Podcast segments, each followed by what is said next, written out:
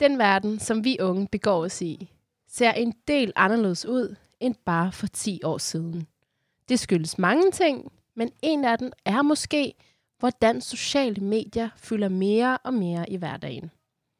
Og et af medierne er Instagram, som vi blandt andet skal tale om i dag. Instagram eller Insta kan bruges og bidrage med meget godt, for eksempel inspiration, underholdning, viden og identifikation. Men samtidig så viser undersøgelser også, at mange unge, især yngre, yngre kvinder, øh, jamen får et dårligere selvværd at bruge mere end to timer om dagen på Instagram. Så vi skal i dag tale om forsiden og bagsiden af Instagram, og hvordan vi bruger mediet konstruktivt.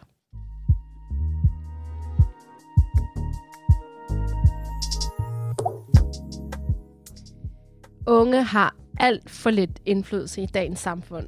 I hvert fald, hvis du spørger mig. Mit navn er Manila Kafuri, og jeg er på en mission sammen med Ungdomsbyrået om at sikre unge mere magt. Jeg ønsker forandring, og det kræver magt.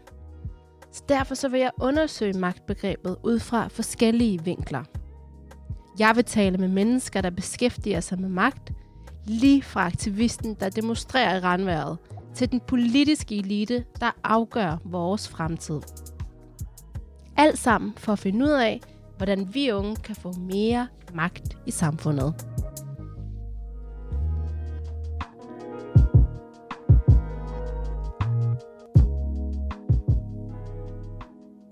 Smadret god intro, Manila. Godt skrevet, Gunvar. Nej, tak. Nej, hvor vi gode. Um, ja, jeg har glædet mig til i dag. Jeg synes, det er et super spændende emne, fordi jeg tror måske, jeg har lidt sådan, havde kærlighedsforhold til Instagram. Jeg er selv meget lidt aktiv, sådan i forhold til, hvad jeg lægger op. Men ja, det hold rigtigt. fast, jeg bruger mange timer på at sidde og kigge på andre menneskers liv. Ja, og Gunvar, jeg fandt ud af her for et par dage siden, at det var dig, Gunvar, der fulgte mig, fordi du er så stille. Så jeg vidste slet ikke, det var dig. Jeg tænkte, gud, det der Gunvar, det er min redaktør, det er hende, jeg arbejder med. Lad mig lige følge tilbage. Jeg lægger aldrig nogensinde Nej, det gør du ikke. Men det gør du. Og øhm, du har faktisk 3100 følgere, altså over 3000 følgere, Ja. som jeg alligevel synes er en del. Altså, vi kommer over der, hvor de kan ikke alle sammen være dine venner. Det kan ikke, det kan ikke være hele din omgangskreds. det er heller ikke hele min familie. Nej. Men øh, hvad, øhm, hvilke tanker gør du der om, at du begynder at have en del følgere, og at du måske egentlig får en stemme og noget indflydelse derigennem? Ja, øh, mange store tanker egentlig. Jeg har faktisk øh, haft flere kontorer, kontier, øh, og jeg har slettet de andre, og så har jeg lavet en ny nu, som egentlig er den velfungerende, den jeg bruger. Det, der er ligesom... Insta, det er faktisk talerør igennem de mennesker, jeg er i kontakt med.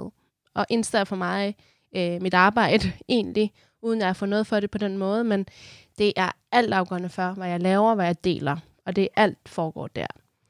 Øhm, jeg vil også sige, at jeg er også der nogle gange, hvor hvis jeg har været til fest eller ude, og jeg har været til fødselsdag, noget socialt, øh, der har jeg det med at faktisk måske slette efter et par timer. Fordi jeg tænker, har det relevans for mit arbejde, og så sletter jeg det.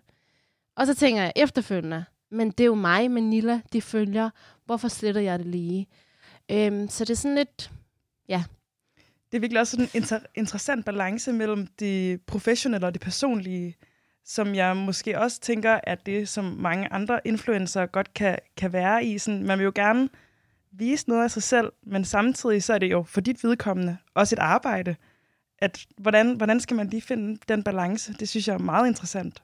ja, også fordi det ene kan måske ikke fungere øhm, uden det andet jo. Mm. Altså, hvem er vores gæst, uden at vi ved, hvem hun er, før vi følger hende, og ved, eller tænker, at hun er meget interessant. Mm. Øhm, og omvendt, så vil vi jo, altså, jeg- jeg vil jo heller ikke følge hende, hvis hun ikke skrev noget, noget fedt om for eksempel kroppen eller et eller andet. Så vil jeg bare tage en anden.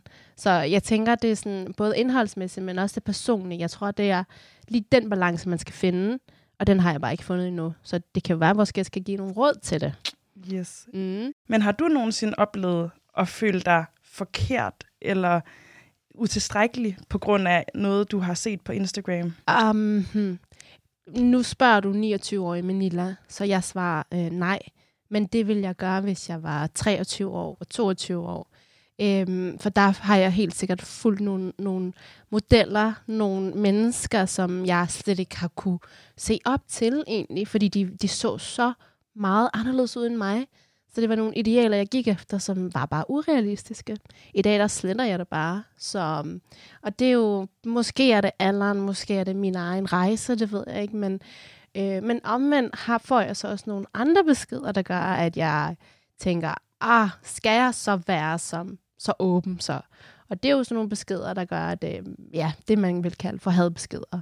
Det er jo også bagsiden af det, som vi også kommer til at snakke om. Måske, det håber jeg ikke, men bagsiden det at, at være og beskæftige sig med nogle mennesker og nogle emner, som måske er lidt uberørte i nogle situationer. Eller, øhm, jeg, jeg får nogle beskeder af, af mænd, der, der måske synes, jeg har for lidt tøj på, i forhold til, at jeg snakker om Afghanistan. Jeg burde ikke farve mit hår, fordi hvorfor gør jeg det, hvis jeg snakker om Afghanistan? Så prøver jeg ikke at ligne en afghansk pige. Øhm, og så får jeg også beskeder om, om mænd i den anden kategori, der er sådan værende danske majoritetsmænd, der, der prøver at redde mig fra øh, mine egne fædre eller mine brødre, og øh, hvis jeg skriver noget for sjovt op med i forhold til min far, der snakker om ægteskaben, så er der virkelig 5-10 beskeder fra mænd, hvor de siger, ej, øh, er du okay? Og hvor de vidderligt tror, at min far vil gerne gifte mig bort eller eller andet. Ej, det, ja, det kan man da tale om i lang tid. Altså de her forskellige sider, der er i Instagram. Altså jeg tror også, jeg tænker nogle gange, det er svært at måle på den her selvværdsting. Jeg er også lidt interesseret i, mm-hmm. hvordan at de her undersøgelser egentlig har målt selvværd. Fordi jeg tror heller ikke, at jeg sådan direkte tænker på, at jeg får det dårligere af at være på Instagram, eller bliver mindre glad ved mig selv. Men jeg har nogle dage, hvor jeg virkelig sådan kan mærke, at jeg er i dårligere humør, og hvor jeg nemlig sådan er lidt utilfreds med mit liv. Og så kommer jeg til at tænke på, kan jeg vide, om det var fordi, at jeg kom til at deep scrolle mm. og se alle de her forskellige mennesker, som jeg ikke har et lige så på overfladen flot liv som yeah. dem. Og sådan, så jeg tror, at nogle gange, så kan det måske ligge sådan lidt, lidt underliggende, mm. men det er meget svært at pege på, nå, det var lige præcis fordi, at jeg øh, følte øh, Christoffers kæreste Sille Maus der. Det, det er derfor, det var hende, der gjorde, at jeg fik det dårligt yeah. mig selv. Men det kan godt være, at det alligevel har gjort det, fordi når jeg så står og spiser min kedelige robrødsmad til aftensmad, ja. at så kommer jeg til at tænke over, ej, kan jeg vide, hvad, hvad de kendte gør lige nu? ja, der er mange interessante aspekter i det. Det er der, og det glæder mig til at dykke ned i.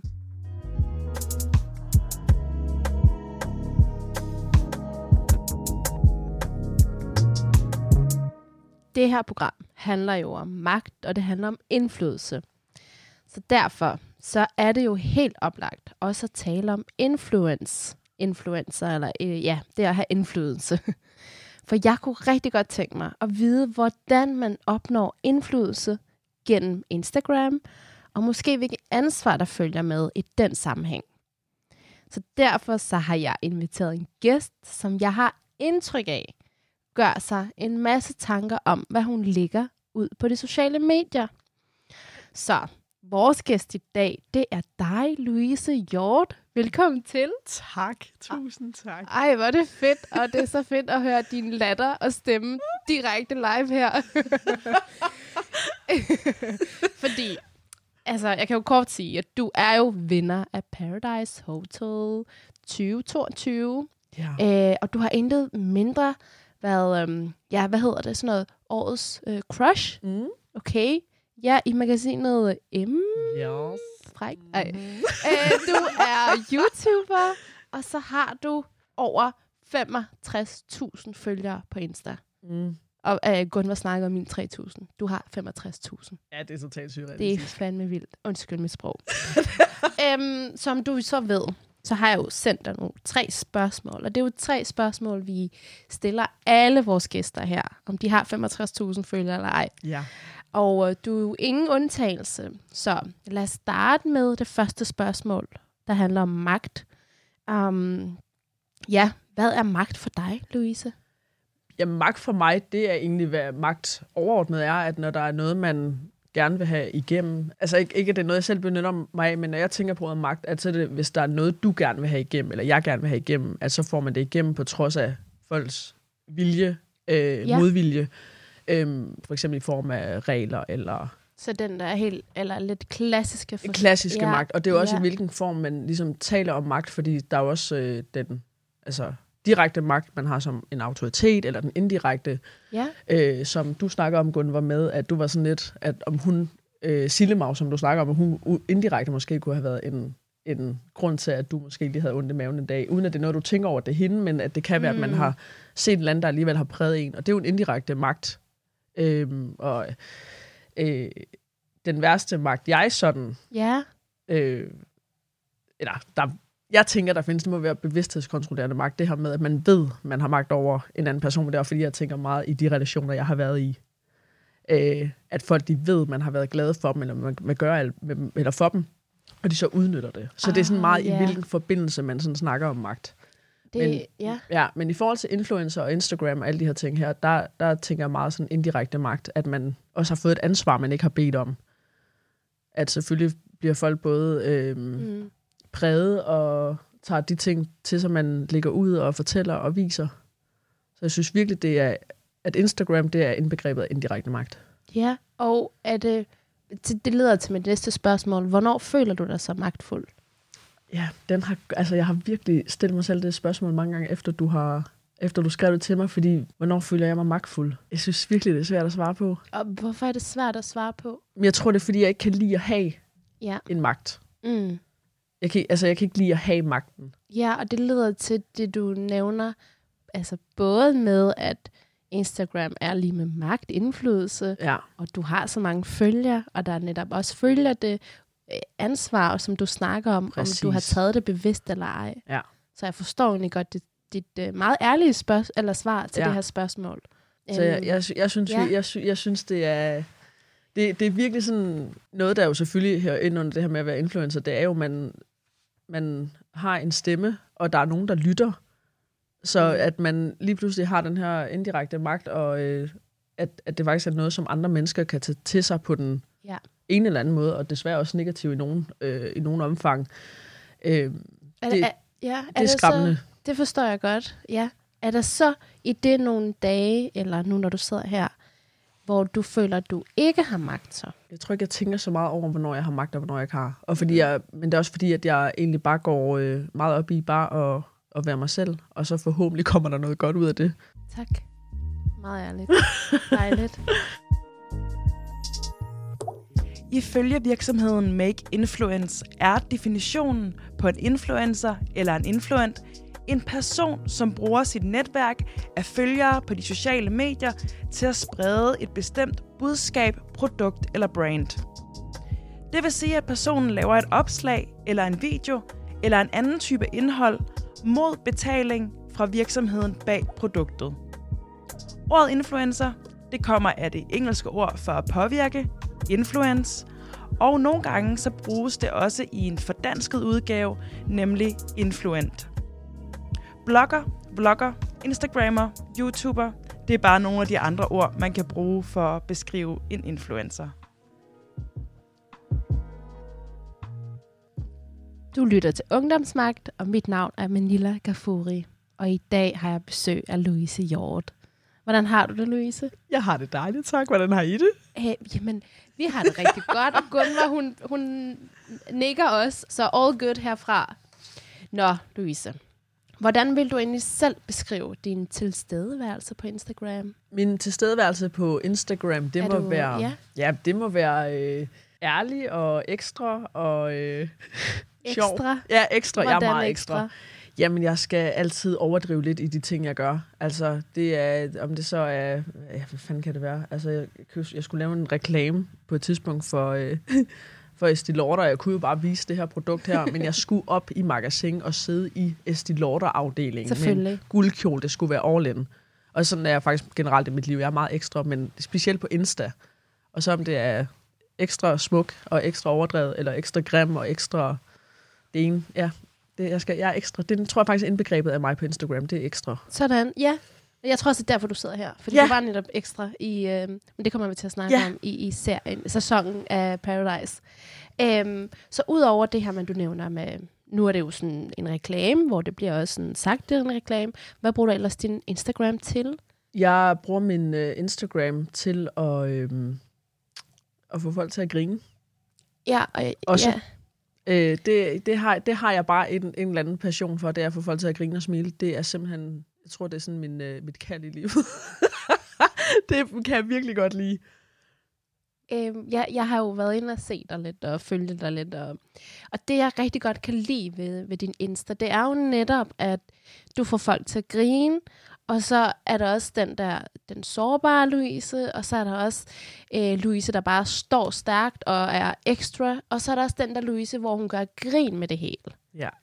Er det ligesom også det, du tænker, at jeg skal have alle elementer med, eller tænker du overhovedet over det? Jeg tænker over det på den måde, at, øh, at jeg gerne vil vise mig, som jeg er. Altså, det, min Insta skal være indbegrebet af mig også. Øhm, men jeg holder også igen med nogle ting. Altså, når det bliver øh, for sårbart, eller i forhold til at være ked af det og sådan noget. Og det er ikke, fordi jeg ikke vil dele ud af det, for jeg synes faktisk, det er rigtig, rigtig vigtigt at dele ud af. Også øh, viser jeg også rigtig meget af i Paradise. Ja. Jeg føler bare, at på Instagram, der, der kan jeg godt føle, og det er ikke fordi, jeg tænker sådan, når andre de lægger noget op, hvor de er ked af det, eller fortæller om, om noget personligt, men jeg føler, at hvis jeg selv gør det, at så synes folk, det er ynkeligt Mm. og opmærksomhedskrævende. Øh, Hvor meget fylder det, hvad andre tænker i forhold til det, du lægger op? Øhm, det fylder meget i forhold til det med min sårbarhed. Ja.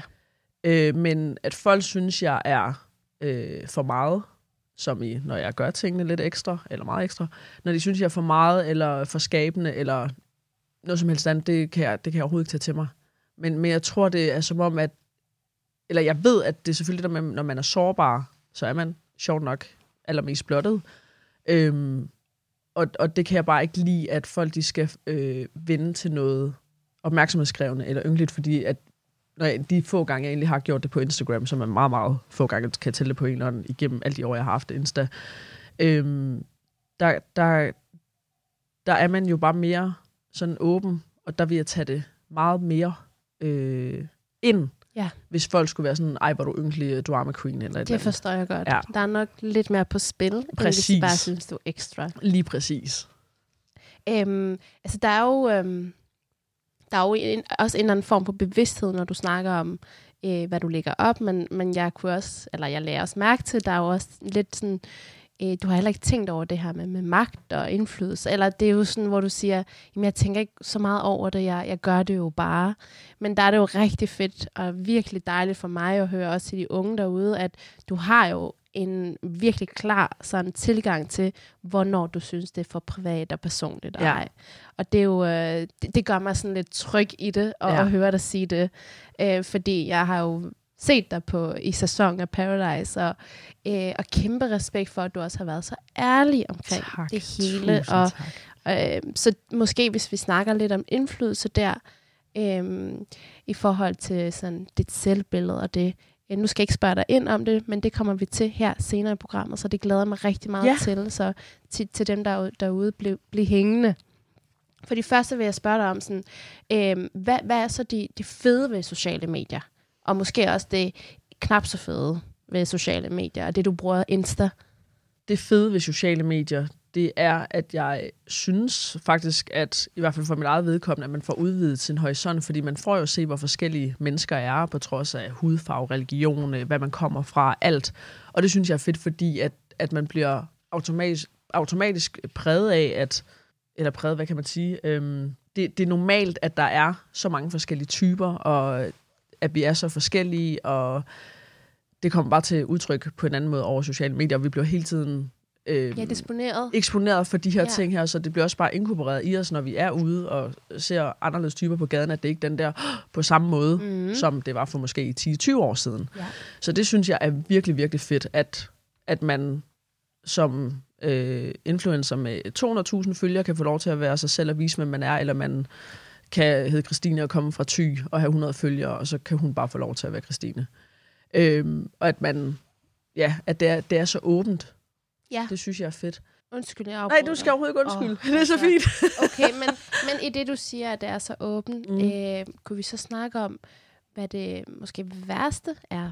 Altså, eller det dårlige ved Instagram, den dårlige side af det. Det værste ved Instagram, det er helt klart det her, det gør ved unge, specielt unge pigers, og 100% også fyres, Ja, øhm, selvbillede. Ja. Og øh, altså, en idealisering for, hvordan man skal se ud, som er fuldstændig urealistisk. Det er 100% det værste. Det er, hvordan at uh, unge, de... Uh, altså, jeg, jeg skulle ikke have været teenager og været på Instagram i, i hvert fald. Det er helt sikkert.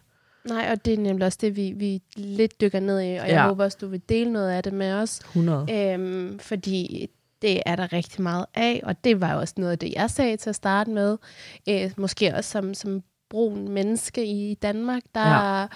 Øh, og det er egentlig også øh, stadig aktuelt i dag, at der ser vi er i hvert fald heller ikke så mange brune mennesker på forsider. Nej. Og, og det er jo noget ved det her repræsentation, der også kunne være bagsiden af det. Altså Louise, vi kan jo ikke komme, komme udenom, at du er jo en influencer. Ja. Hvorfor valgte du at blive det? Eller valgte influenceren dig? Influenceren valgte nok mig. Jeg har en, øh, en influencer-veninde, der har prøvet at præge mig lidt i et par år efterhånden, øhm, og sådan skubbet lidt hendes agency over mod mig, og så var der lige en middag, hvor hendes agent lige var. Og, sådan. Ah, okay. Er og det, det, og det er ikke noget, der sådan har sagt mig super meget. Altså, jeg har jo elsket Instagram, jeg synes, det er så sjovt at lave alt muligt gag og lægge ud, og de gode og de dårlige billeder, ja, alle de der fordi ting der. de opslag øh, har også været, før du ligesom i godsøjne blev kendt. Lige præcis. Så, ja. Øhm, og så øh, herefter, øh, eller faktisk sidste år, da jeg overvejede at melde mig til Paradise, øh, der, jeg kunne bare mærke, at der skulle ske et eller andet i mit liv, og der blev skæbnen, så jeg blev spurgt. Og så var jeg sådan lidt, okay, så hvis jeg ender i Paradise, så får jeg lov til at komme ud i verden, jeg får lov til at møde nogle nye mennesker, og det er det, jeg gerne vil. Fordi jeg var sådan den der, øh, øh, hvad skal jeg med mit liv? Og jeg er ikke lige sådan den, der tænker familie lige om lidt. Det, der er jeg slet ikke på trods af min alder. Øhm, og så jo mere jeg tænkte over det, så var jeg sådan, okay, alt efter hvordan det kommer til at gå i Paradise, og skulle man give det her influencer en chance, og ja, og så kom jeg jo hjem, og, øh, og kunne godt fornemme, at, øh, at på det, jeg selvfølgelig havde været igennem, at at jeg kunne sgu nok godt blive et forbillede for unge mennesker, med det, jeg har, har tur og fortælle og give af mig selv, øh, som overhovedet ikke var planen, fordi at jeg troede faktisk, det var Paradise Hotel, jeg skulle være med i. Og det viser jo så at være et koncept, hvor at Louise bare fik lov til at være Louise, og det var jo der jeg vandt på. Øhm, hvor, hvor jeg bare var sådan lidt, ej, jeg, jeg, nu giver jeg lige det der agency en, en chance for lige at, ja, hvad, altså, hvad, hvad de tænker om, hvad de ser potentiale og sådan noget. Og så jeg blev jeg signet her for en måneds tid siden, og så, øhm, ja, nu prøver jeg det af. ja, og tillykke med det. Tusind tak. Øhm, hvorfor tror du egentlig, Paradise valgte at skrive til dig eller kontakte dig? Jeg ved, Ja, at, de, at de kontaktede mig, fordi at de synes, jeg var en mega fed person. sådan. Ja.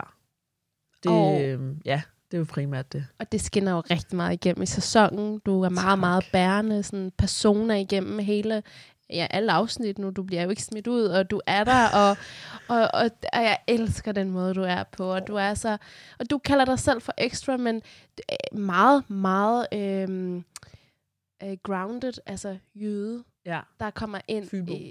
Fynbo. Men same, same, for Men jeg er altså- københavner. ja, det er så fint. Gunn var også Fynbo, men øh, Jeg er også fin. Nå, Ja, ved du hvad, altså- ved du hvad. Det er det, jeg mente. Ja, Same. øh, i hvert fald i København. Ej. Nej. Det er okay. Og, og det, det er noget af det, der ramte mig, øh, og det synes jeg var så fantastisk. Og det er fedt med en som Louise, der kommer ind og netop kan få lov til at være Louise, og kan få lov til at have øh, de tanker, hvor du er meget sårbar i sæsoner, og så skinner du også bare igennem, og så vinder du også bare det hele. Ja, det er så sygt. Øh, det er fandme vildt. Så tillykke med det også. Tusind tak. Øhm, bare lige, var der egentlig noget i dig, der tænkte, ej, jeg skal ikke være med i Paradise? Øh, før jeg selv havde tanken, at det var, det var sidste forår, hvor jeg bare var sådan, jeg melder mig til Paradise, og skæmmer så ved, at de vil have mig med. Det er jo bare mm. Mm. meant to be. Ja. Men, men førhen, der var det ikke noget, der nogensinde ville komme til at ske i mit hoved. Nej, altså, havde du sagt til mig for et eller andet år siden, du skal være med i Paradise, så havde jeg øh, skraldgrinet. Ja, ja, og hvorfor havde du det? Fordomme. Ja, Udelukkende fordomme. Øhm, og jeg har endda en lillebror, der har været med et par gange, og har nogle rigtig, rigtig gode venner, øh, og rigtig gode mennesker i min omg- omgangskreds, der har været med. Og det er seriøst nogle af de bedste mennesker, jeg har mødt i mit liv med de største hjerter. Og så var, var jeg også bare sådan til sidst, altså, okay, hvis jeg endelig bliver sat i bås med dem, altså, det er da så fint. så det var egentlig fordom om, at det at være øh, reality-deltager. Yes, og hvad andre vil tænke. Ja. Det var udelukkende det, der sådan skulle afholde mig fra det. Og det var også det, da jeg så øh, nemlig overvejede det, så var jeg sådan, okay, så hvis den eneste grund til at du ikke skulle være med af, hvad andre vil tænke. Altså, er det ikke lige præcis det, du gerne vil Ændre. arbejde imod? Ja, Sådan. så er jeg bare sådan, fuck det, jeg skal med. Det føles rigtigt.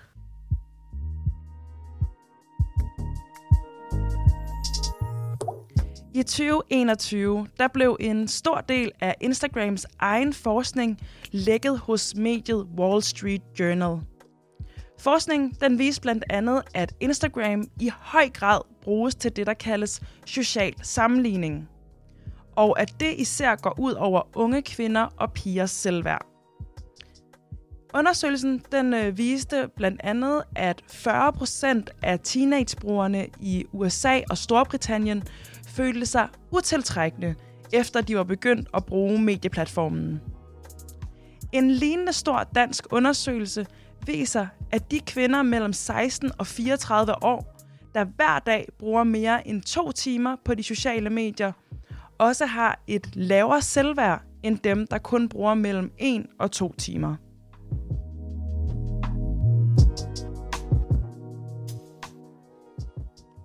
Du lytter til Ungdomsmagt, og mit navn er Manila Gafuri. Og med mig i studiet har vi Paradise-vinder og influencer Louise Hjort. Jeg kom jo ind på det lidt i starten af, øhm, af afsnittet her, hvor jeg sagde, at det, rykker, det går vi dybden med, det her, sådan, den her sårbarhed, og det der med, at du siger, Louise fik bare lov til at være Louise.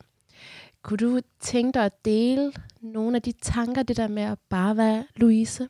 Altså i forhold til, hvordan jeg fik lov til at, ja, hvad kan man sige, bare være mig derinde, eller hvordan? Ja, altså det jeg så jo, var, øhm, det var ikke altid den her ekstra, ekstra Louise, der kom ind, og det var jo også en Louise, der øhm, gav sig selv lov til at være sårbar. Ja. Så de tanker om det der med at være god nok, om at være sårbar, om du kunne sætte ord på noget af det?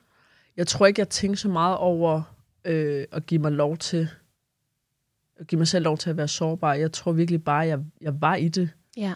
Og, øh, og fordi jeg var et sted, hvor jeg ikke kunne, øh, jeg kunne ikke gå, jeg kunne ikke være alene, jeg kunne ikke øh, skjule, at jeg var ked af det.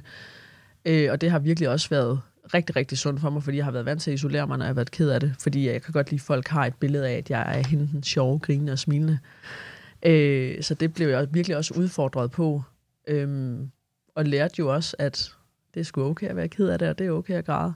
Så jeg, jeg gjorde mig faktisk nogle tanker om det, når man er inde i den der paradise-boblen. Altså, det, det kan virkelig ikke beskrives. Det er en helt anden verden, og mm. det var Mm. bare som om, man, man indordner sig selvfølgelig bare, og ja, det, det var nok bare med til, at, at jeg sådan helt ubevidst bare kunne være sårbar, ja, og nu uden at hørte, tænke over at skjule det. uden at tænke over at skjule det. Ja. Og nu hørte vi jo også uh, Gunvar snakke om her i vores Fakta Breaker, at øhm, der er jo ja, altså høje tal, som omhandler unge kvinder specielt, og deres selvværd. Øhm, er det så noget i forlængelse af det, du siger, noget du kan genkende fra dig selv? Og ja. Ja. det Og sådan, ja, der er noget, der dæmmer. Øh. Ej, jo, det, øh, det kan jeg virkelig, øh, virkelig en genkendelse til. Hold da op. og hvad er det noget af det, du kunne genkende eller nikke til? Jamen, øh, man sammenligner sig med andre, og kigger på andre og tænker, hvorfor er det ikke mig? Og øh, ja, man, man lader det gå ud over både selvtillid og selvværd, og, og så tænker man, at man ikke er god nok. Øhm, Og hvor er den stemme kommet fra? altså i forhold til mig selv. Ja, i forhold til, at du har tænkt, ja, om, ah, er jeg god nok, eller hvordan? Det er helt sikkert kommet fra øh, mennesker, der har svigtet mig rigtig meget. Mm. Øhm, og jeg har øh, været i så mange relationer, og folk, der har vendt mig ryggen, hvor jeg virkelig har været sådan... Altså, jeg, jeg føler, jeg har været god. Jeg har gjort alt, hvad jeg overhovedet kunne, sådan helt øh, naturligt, uden at tænke over det. Ikke sådan, nu skal jeg prøve at være god. Jeg er bare, sådan, jeg er bare god ved mennesker. Jeg elsker mennesker generelt. Så når man blev svigtet, øh, så fik jeg tit den der med, okay, men hvis det ikke er, fordi jeg gør noget forkert, er det så fordi, at jeg ser forkert ud? Ah, ja.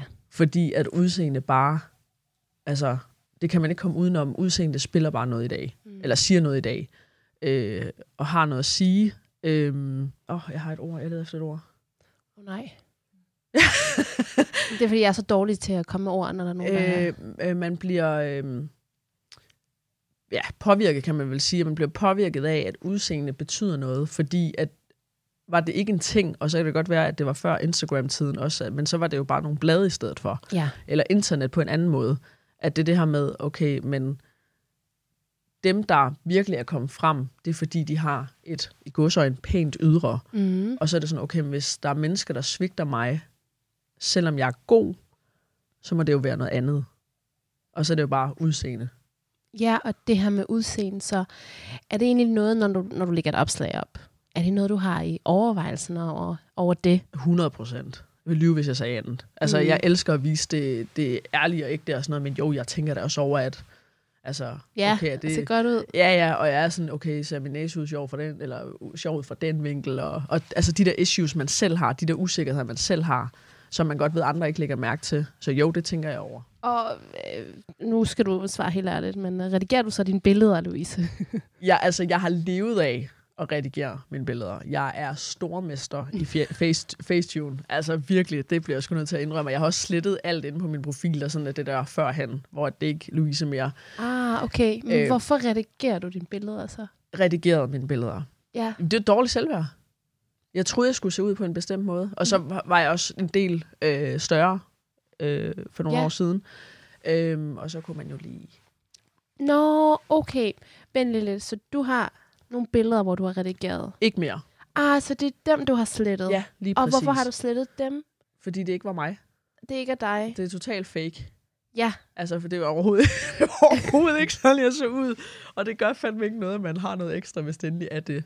Men er det den nye Louise, der er kommet efter Paradise-sæsonen, og vinder Louise, der tænker, der har den mentalitet nu? Det har været en længere proces. Mm. Altså, jeg, jeg, har, altså, jeg tror sådan igennem de sidste, specielt de sidste to-tre år, der er der bare sket et eller andet. Og så har Paradise altså lige været sådan øh, prikken over i på det. Sådan, ja, det, det gjorde rigtig meget. Ja, og du har jo også øhm, ef- ja, efter Paradise-sæsonen, og det der med, at du kom hjem som vinder, så har du jo også nogle samarbejdspartnere øhm, og reklamer, som du laver. Øhm, hvilke tanker gør du omkring det, øh, at sige ja eller nej til reklamer eller samarbejdspartnere? Det skal være noget, jeg kunne, øh, kan stå inden for, og det skal være noget, jeg, øh, jeg rent faktisk selv vil benytte mig af. Øhm, Mm. ja, det er faktisk det eneste tanker, jeg gør mig. Ja, og det, er det det, du mener med det, du kan stå inden for? Er det nogle værdier, vi snakker om? Hvad kunne du være, for eksempel? Eller? Jamen, øhm, mm, ja, hvad kan det være? Nu tænker jeg på dem, jeg lige har sagt ja til. Øhm, Mm. øh, jamen, øh, der er jo også de større mærker, man godt sådan ved, sådan er legit, og, og altså, det er sådan en større virksomhed, og noget, man selv har benyttet sig, benyttet sig af, og jeg er ikke bange for at sige, at det har jeg brugt i mange år, sådan og Mhm. sådan. Øhm, og, så- og så kan jeg jo godt lide sådan noget... Øh, sådan noget øh, hvad, øh, klimavenligt. Jeg kan godt lide, når det er vegansk og sådan noget. Ikke Ja. bare fordi det er totalt trendy, men fordi at jeg synes, det er fucking vigtigt, at vi passer på, på vores hjem Ja. Øh, og på dyrene. Og, så det, øh, det, det er ikke, jeg er ikke 100% vegansk, og jeg køber altså også nyt tøj og sådan noget, så jeg skal slet ikke sidde og puske glorien. Men, men jeg er også, går også ind for, at en lille forskel kan gøre meget. Så sådan noget vil jeg også gerne sådan... Ah, okay, og det ja. Svarer jo nærmest til mit næste spørgsmål i forhold til, at jeg vil snakke om, at nogle af de reklamer kan jo være med til at øge de unges forbrug. Præcis. Men der kan jeg jo høre, at der er jo, der er noget, du, di- din mærkesag i forhold til forbrug og Ja. klima. Ja, jeg kan godt lige lige at skubbe den ind. Det har jeg kunne øh, de sidste par gange, jeg har, har lavet noget, der har sådan lige kunne skubbe. Selvom det ikke er en del af selve brandet, eller det, jeg laver for, så har jeg alligevel lige kunne få, nå, men så er der noget vegansk også. At det er sådan, Mhm. ah, okay. Bare sådan, jeg kan godt lide, at ordet kommer med, og at, at, også, at det er så er de, øh, eller er, at de produkter, jeg bruger, er veganske, så taler måske lige dem lidt mere op, end de produkter, der ikke er veganske. Ja, og, og hvad tror du det, hvordan påvirker det ligesom dine følgere eller modtagere? Jamen, det kan jo godt være lidt den der indirekte magt. Ja. At det er sådan, okay, vegansk, det er godt, fordi Mm. der er noget natur, der er vores øh, jord, der er dyrene og sådan noget, Jamen, så, så er det måske ekstra godt. Mm. Og det er, altså, det er det jo. Så øh, ja, det, det, er sådan, det er jeg meget tilhænger af. Ja, jeg tror, at vores tidligere vært, Esther, hun vil jo også sidde og bare klappe til det her, fordi hun jo kæmpe klimaforkæmper. Og hvor er det alt, hvad der er der. Så, og, og, og stor kado til hende også lige, Esther. Øhm, det er jo en af dine mærkesager, kan man sige. Er der noget, nogle andre mærkesager? Altså, det, så er der jo noget med kroppen måske. Ja, body positivity. Og, Body positivity. Ja, ja. ja. Kan du lidt, sætte lidt flere ord på det? Det kan jeg sagtens. Ja.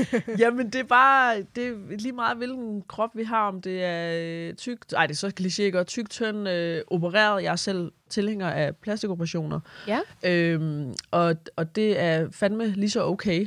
Øh, altså, jeg synes også, det er... Øh, hvad, ja, hvordan kan man sige det? Øhm, body shaming at sige, at der er noget galt med, når man får en plastikoperation og folk sammen. Det er, fordi du, du stræber efter det perfekte og sådan noget. Og Jeg kan jo så selvfølgelig kun tale ud fra, fra, hvad jeg selv har været igennem, og jeg stræber ikke efter noget perfekt. Altså, jeg har rigtig mange ar efter operationer, jeg har været rigtig overvægtig, og jeg har noget hud, jeg gerne vil have fjernet, fordi det hud, det symboliserede, symboliserede en rigtig, rigtig dårlig tid i mit liv. Øhm, inklusive dårlig selvværd og selvtid, som jeg bare så, når jeg så det her hud her. Mm. Øh, og så har jeg nogle, nogle ar, som bare sådan er tegn på, at øh, det har jeg gjort for mig selv. Så det, det er lige så meget kropspositivitet, at det er fandme okay at blive opereret på den ene eller anden måde. Ja, og du øh, har egentlig også delt det nøgenbillede. Er det korrekt forstået? Ikke nøgenbillede. Nej, Nej, eller hvad? Jamen, det er Har det jeg- ikke. Nej, okay, men Nej. så har jeg misforstået nu. Nå, okay. Nej, ikke nøgenbillede. Jeg har været iført øh, maling Ah, og et par okay. trusser, ja, men ikke nøgen. Det er sgu kun øh, VIP's, der får lov til at opleve det. Men det er noget, du gerne vil prøve, eller hvad? altså, nøgenbillede? ja. kun sådan til, hvis der lige er en someone special, men eller, altså, jeg, jeg er sådan meget, øh, jeg er ikke, øh, ikke, ikke forfængelig, det er jeg ikke er mere. Mhm. Øhm, og, og jeg er sådan, krop er en krop, men, men jeg har, altså sådan lige, lige sådan helt personligt, så sådan all naked, det er for mig og min, hvis der nu var en someone special, det er der Yes. måske også. Okay. Heldig. Men okay, nu snakker vi om body positivisme, og vi snakker om at kunne være i kroppen, om det er, at man gerne vil have noget tilført ind i kroppen, eller ej, og hvis man skal have noget opereret væk, eller hvad det er. Øh, det er jo rigtig meget sådan de her rollemodeller, vi snakker om. Ja.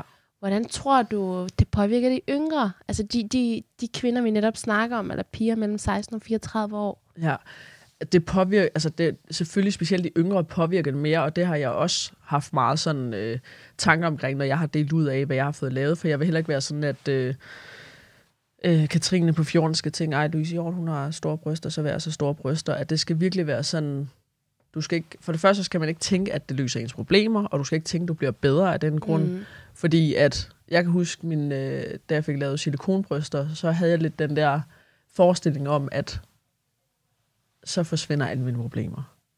Det gjorde mine problemer ikke. Men jeg var også, altså jeg er mega glad for det, og jeg har mine drømmebryster, og elsker dem, og havde ikke gjort noget anderledes. Øh, og derfra, når jeg så er blevet opereret, så har jeg virkelig været sådan, du skal, for det første skal være for dig. Det er det allervigtigste.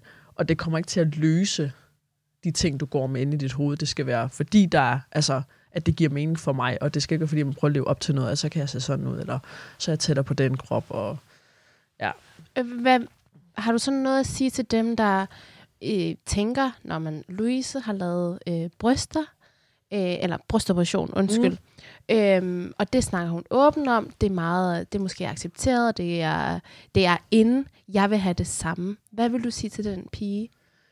Øh, altså alt efter alder, så tænkte jeg lige igennem. Jeg var, hvad var jeg? 26. Første gang jeg blev opereret. Var ikke det? 5-26. Øhm, og har heldigvis også nogle forældre, der har været rigtig gode til sådan Ja. at, at præge mig til, at, at husk nu, at mm. det Mm. ikke løser noget. Og, sådan. og jeg, ja, altså, jeg kan kun sige, at, øh, at man skal virkelig bare gøre det for en selv, og man skal lade være med at tænke, at det løser noget øh, i forhold til ens problemer. Fordi jeg var da også sådan, nah, så kan det være, at jeg får en kæreste, og så kan det være, at jeg ikke er så ked af det hele tiden, hvor det er sådan, man, nogle indre Ja. dæmoner, man Ja. prøver at, at slå ihjel på den måde. Øhm, og så bare mærke efter. Altså det er virkelig sådan, okay, hvorfor vil jeg det? Mm, ja. Ikke bare fordi, nej, nah, drenge kan godt de store bryster. Det skal virkelig være sådan være senad. Og jeg var også vant til at have store bryster på grund af min overvægt, og det var helt mærkeligt at have små bryster igen. Mm. Ja. Så jeg var bare sådan, ja. Det var sådan, lige min brystoperation, den, øh, der, der var mange faktorer indover, men det, der var jeg virkelig sådan efterfølgende, hvis du skal opereres igen, så skal du vide, du er god nok, inden du gør det. Ja, At det er ikke det, der gør dig bedre. sådan. Og have nogen at snakke Lige præ- ja, Ja. det er det vigtige. Det, det er faktisk rigtig vigtigt. Snak Ja. med nogen. Især forældre, de øh, Ja. er de sgu gode. Sådan Ja. kan du også til forældrene. Ja. Um, Kæmpe. Ja, og vi, det, jeg tænkte også lige på, øh, da jeg gik i femte, tror jeg, der, det ved jeg ikke, øh, nu er jeg jo født i Afghanistan, jeg ved ikke, om det er det biologiske, men min krop var bare øh, formet sådan lidt hurtigere Ja. i forhold til mine andre end de andre. Og det gjorde, at jeg også havde større bryster end de andre, så, og jeg spiller fodbold. Så når jeg gjorde det, så synes jeg jo bare, at mine bryster var så store, og de fik alt for meget opmærksomhed. Så jeg, åh, desværre, det er jo så hårdt at sige nu, men jeg tapede det ind, sådan, så det ikke så så store ud i forhold til, hvad de andre havde. Ej, hvor vildt. Fordi det er jo også noget af det, ikke, når man så skiller sig ud Præcis. i forhold til også at have store bryster. Eller, og så dem, så tænker jeg også, der har lidt mindre, de fylder jo noget på for Ja. at kunne, altså, hvor er der bare mange tanker og frustrationer om det at være ung. Ja. Eller, altså, det er jo vanvittigt. Og, og så, og det er jo, vi er jo kun bare lige kvinder, så er der jo bare alle de andre også. Ikke? Ja. Øhm, Men også, det, jeg synes, det er meget øh, typisk, at man hører det der med, at man vil gerne have det modsatte af, hvad man har. Jamen, så, Ja. så er de flere, jamen, jeg vil gerne have store bryster, men det er, fordi jeg ikke rigtig har nogen. Og så dem, der har store bryster, jeg synes, de er først store, og ej, hvor er du utaknemmelig, og sådan noget, hvor det er sådan, jeg har glat hår, men jeg vil gerne have krøller, og dem, der har krøllet hår, de vil gerne have glat hår. det er fuldstændig rigtigt. Altså, sådan er det altid. Vi vil sådan have det, vi ikke har, så når vi endelig har det, så er det heller ikke godt nok. Og altså, jeg kommer til at tænke på det nu her i studiet, når vi snakker med dig, og altså, du kan i godsøjne ikke gøre for, at du har så mange tusind følgere. Øh, og, og nu snakker vi rigtig meget om indflydelse, vi snakker om magt, og, og det er jo ikke noget, du bevidst har valgt. Men vi snakker jo om det, og det er sådan et, hey Louise, ved du, er du godt klar over, at du har så meget magt? Er du godt klar over, at du har så meget indflydelse? Burde der ikke være en helt anden tredje part, der måske tager den del af ansvaret? Altså, er det jeg influencer, der, der skal tage det ansvar? Nej, det er det jo ikke. Det er også et ansvar, vi har overhovedet ikke har bedt om, mm. Som man jo så ligesom er, er blevet givet, om man så må sige. Ja. Øhm, og det er også virkelig uhyggeligt. Altså virkelig, virkelig uhyggeligt, fordi at, hvem er jeg til at, at kunne, øh, om igen bare influere Mm. til, hvad er, hvad er rigtigt og forkert. Altså, og det, det er en lidt syg verden, vi lever i, med at sociale medier fylder så meget, som de gør. Det er faktisk ægte sygt. Og øh, lever du af det egentlig? Øh, ja, så godt som. Sådan.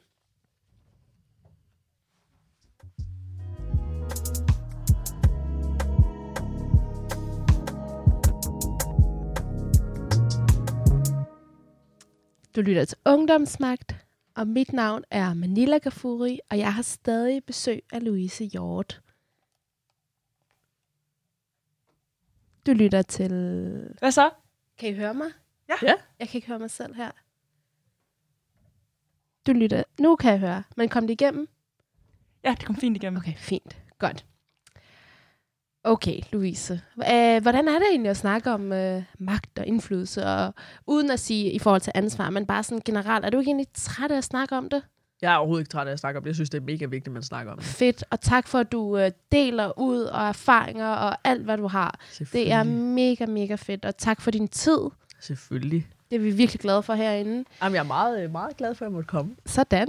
Jamen dejligt. øh, jeg har jo sådan, øh, jeg skal jo have din autograf bagefter. Okay. Ja. På min krop. Okay. ja. Så, Og så skal vi ned til tatovøren bagefter. Ja, ja, Og så, ja. Ja. og så bliver det, på. og så bliver det permanent.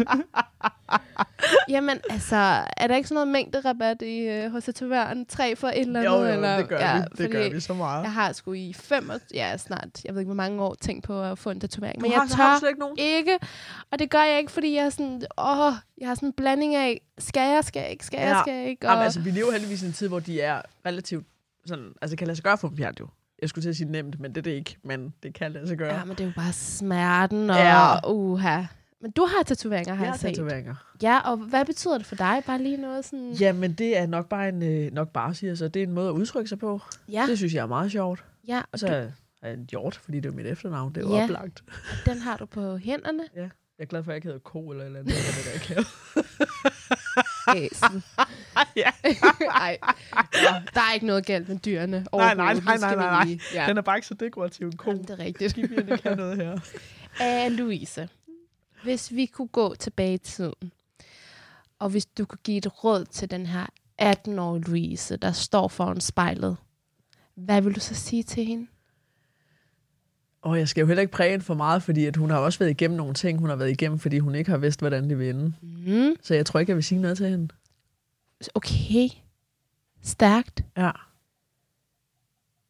Hvis jeg skulle sige noget til hende, så vil jeg sige, at det skal nok gå. Ej, ja. Ja, Det tror jeg, vi skal sige. At det Ja. skal nok gå. det skal nok gå. Men jeg vil ikke begynde alt muligt med at passe nu på, og der, der skal du gøre anderledes, fordi ellers så kommer du ud for det. Fordi at det, øh, det er sgu formet hende. Skal du være mor, Louise? det skal jeg så Eller så skal du fortælle det, det her til mine børn. Okay. Fordi hvis jeg sad i din stol, og jeg blev spurgt om det samme, så vil jeg 100% komme med to-tre svar på det og sige, at hun skal huske det her, det her, det her. Ja. Det er enormt fedt, og det er måske også en frihed til, at du stoler på de unge, og stoler på, at det nok skal gå.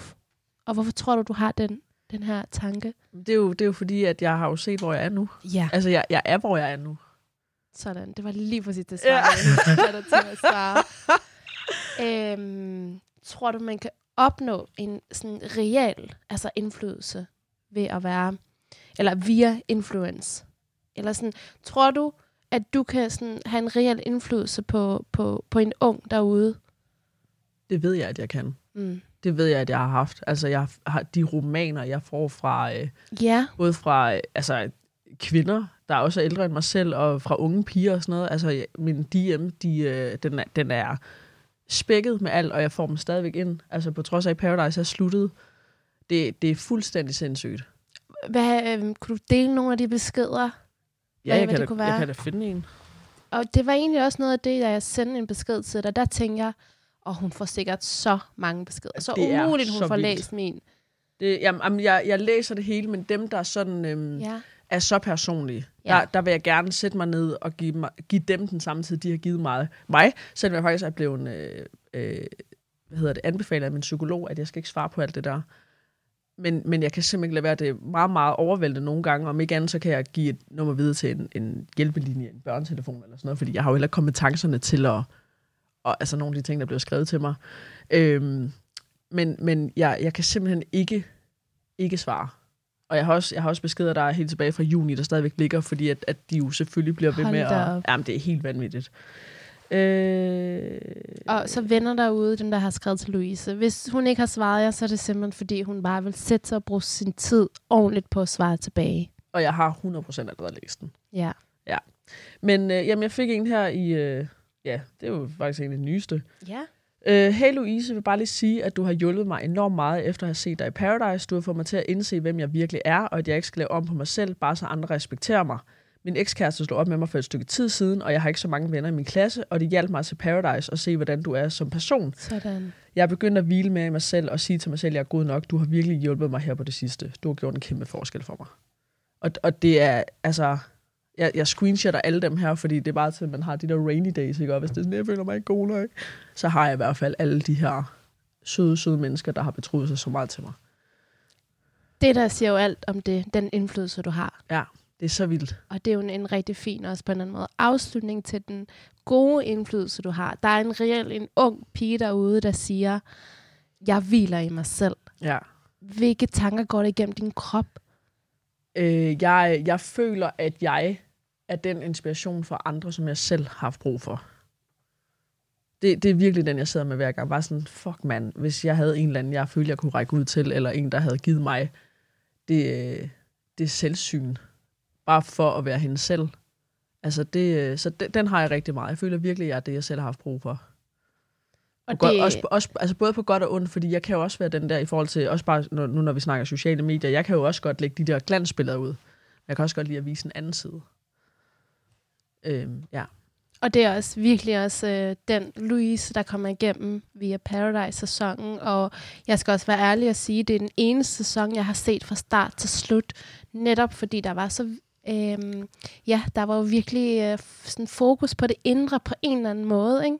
Øh, og det var også det, der gjorde, at jeg tænkte, Louise, altså hold da op. Og det betyder sgu virkelig, virkelig meget i forhold til repræsentation, og hvordan man står, og hvordan man står ved sig selv. ja. Så nu sidder du på den anden side af bordet og har øh, hvor- 65.000. Jeg tror, jeg jeg er tæt på 67. Det går Okay, ja. pænt- bare, pænt stærkt. Yes, det er Det fint. er, ret, det er ret vildt. Jamen, så sidder jeg her på den anden side og har Ej, 3.000. 66. Nå, 66. nå, okay, Næsten 66. Øhm. Nå, og jeg har 3.000 følgere, så Louise, kan du ikke uh, give mig et råd om, hvordan uh, jeg skal være en god influence? Du skal være dig selv. Ja. Det er også totalt kliché at sige, men det, det er sgu det, der virker. Altså, og en, fordi så bliver man en, folk kan spejle sig i. Det der med, at man prøver at være alle andre, og prøver at være uh, fucking Kylie Jenner, og hvad der ellers findes og sådan noget, de er allerede taget. Så det er bare sådan, bare være ægte. Og bare dele ud af sig selv. Også, altså, også det, der er sådan, man, som man føler er lidt mindre kedeligt. Jeg delte noget med en ring her for, sidst, øh, forrige gang, jeg lagde noget, jeg var sådan, fuck, det er der jo ikke nogen, der gider at se det her. Og det folk, de synes bare, det var mega spændende. Så bare være ægte. Bare være ægte. Tak, Louise. Det er nok de sidste ord, fordi vi når simpelthen ikke mere Nej, nu. Tusind tak, fordi du kom i dag. Tak, fordi jeg måtte. Det har virkelig været en fornøjelse. Absolut.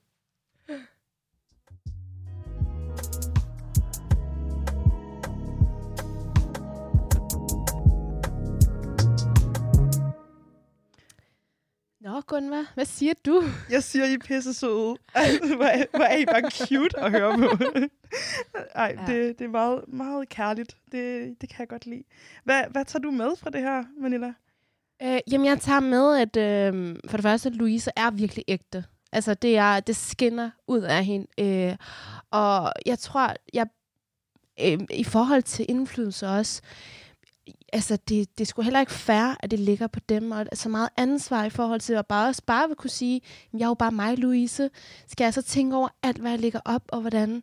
Men det gør hun jo, og hun læser ikke, eller hun læser beskeder, men hun svarer ikke, før hun sætter sig og, og ved de ord, der, hun, der kommer ud af, af hendes mund, at det er ægte, og det siger jo ret meget om den, øh, det ansvar, hun har taget på sig. Bevidst eller ubevidst. Så det tager jeg meget med mig. Så kæmpe respekt for jer derude i forhold til at være øh, at have indflydelse på sociale medier. Jeg synes, noget af det, jeg tager med mig, det er egentlig også det, du også blevet mærke i med, at øhm, Louise ikke ville sige noget til 18-årige Louise, hvis hun kunne rejse tilbage og sige noget. Og det synes jeg nemlig også er rigtig smukt beskrevet, og noget, jeg også selv tit tænker på. Jeg var meget bekymret, da jeg var teenager, og jeg nogle gange, så kan jeg huske, når jeg er blevet ældre, så har jeg været sådan ærgerlig over, at jeg ikke tog til flere fester, at jeg ikke kyssede med flere, at jeg virkelig sådan var, var tilbageholdende.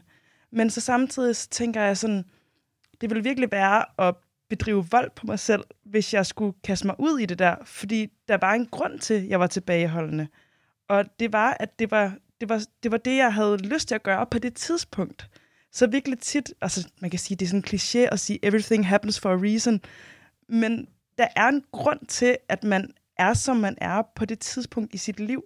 Og måske så skal man igennem en hel masse nedture eller noget rigtig ubehageligt, for at komme hen til der, hvor man så skal være. Og det synes jeg bare var rigtig fint beskrevet. Absolut. Helt enig, ja.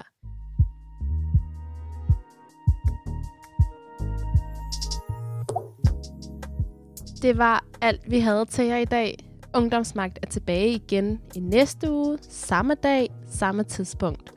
Vi sender alle tirsdage fra 22 til 23, og så kan du selvfølgelig også finde vores afsnit som podcast.